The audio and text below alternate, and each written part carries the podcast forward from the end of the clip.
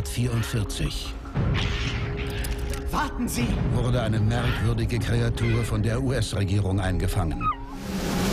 Seitdem lebt er im Geheimen unter uns und beschützt uns vor allem, was in der Dunkelheit sein Unwesen treibt. Seit Batman Begins und Superman Returns erleben Comic-Verfilmungen eine Renaissance.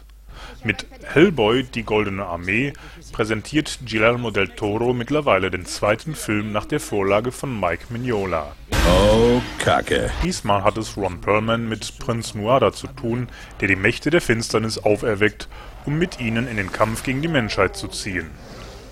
Wie schon im ersten Teil steht ihm Selma Blair als seine Freundin Liz zur Seite, um die Hölle auf Erden zu verhindern. Ich weiß, ich bin hässlich.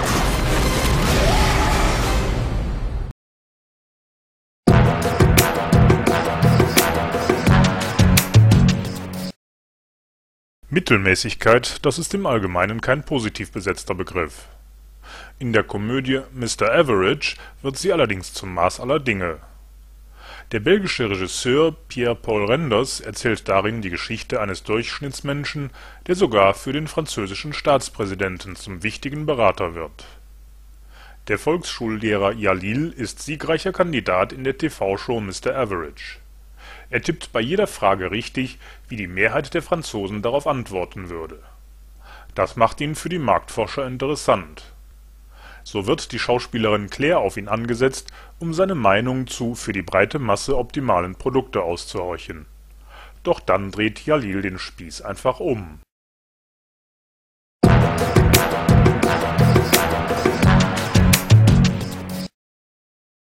Christoph van Rompuys Spielfilmdebüt Neulich in Belgien spielt in Moskau, einem Vorort von Gent. Hier wird ein harmloser Parkrempler zum Ausgangspunkt einer ungewöhnlichen Liebesbeziehung. Aber Mama, er ist doch zehn Jahre jünger als du. Das, das habe ich gespürt. Die dreifache Mutter Matti hat schon genug um die Ohren, als sie auf einem Parkplatz mit dem Auto einen LKW anfährt. Der deutlich jüngere Fahrer Johnny reagiert zunächst pampig, doch dann kommen sich die beiden näher, als Matti das erwartet hatte.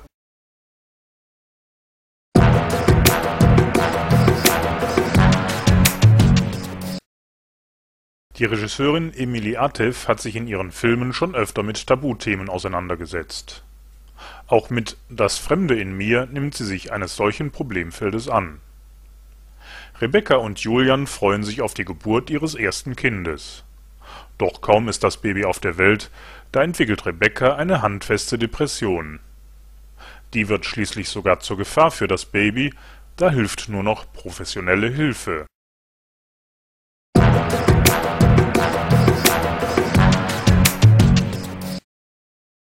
Die Geschichte vom Brandner Kaspar ist ein beliebtes Volksmärchen, das schon oft auf bayerischen Bühnen aufgeführt wurde die Erzählung über einen alten Wilderer, der dem Sensenmann ein Schnippchen schlägt, wurde von dem mit bayerischen Themen vertrauten Regisseur Josef Filzmaier auf die Leinwand gebracht.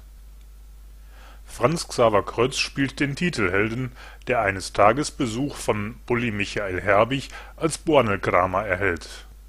Der bayerische Sensenmann will den alten Mann mit ins Todesreich nehmen, doch der trotzt ihm bei einem gezinkten Kartenspiel 20 weitere Lebensjahre ab mit denen wird er allerdings nicht so recht glücklich.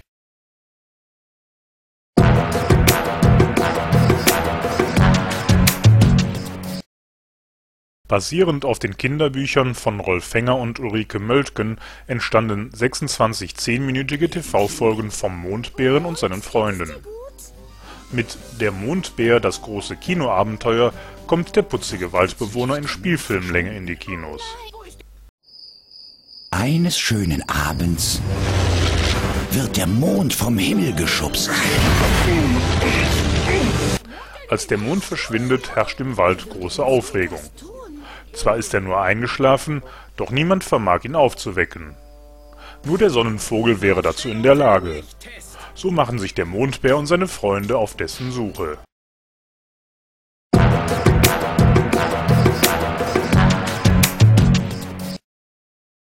In seinem Spielfilmdebüt präsentiert George C. Wolfe mit Das Lächeln der Sterne eine Romanverfilmung des Bestsellers Night in Rodanthe von Nicholas Sparks aus dem Jahr 2002. Richard Gere spielt den Arzt Paul Flanner, der in einer abgelegenen Pension auf Diane Lane als Adrian Willis trifft. Beide haben in ihren Beziehungen Probleme und fühlen sich bald voneinander angezogen. Als ein Unwetter aufzieht, tobt schon bald nicht nur über der Atlantikküste ein gewaltiger Sturm.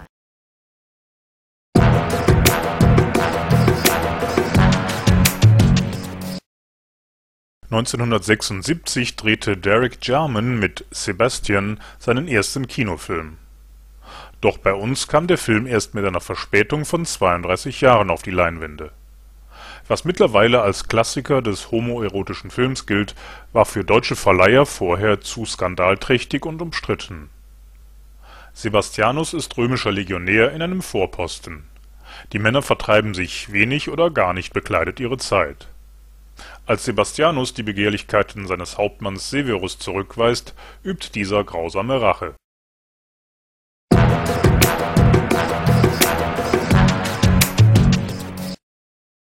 Jobst Oetzmann ist vor allem durch Regiearbeiten für zahlreiche Tatortfolgen bekannt geworden. Für die Einsamkeit der Krokodile bekam er 2005 den Bayerischen Filmpreis.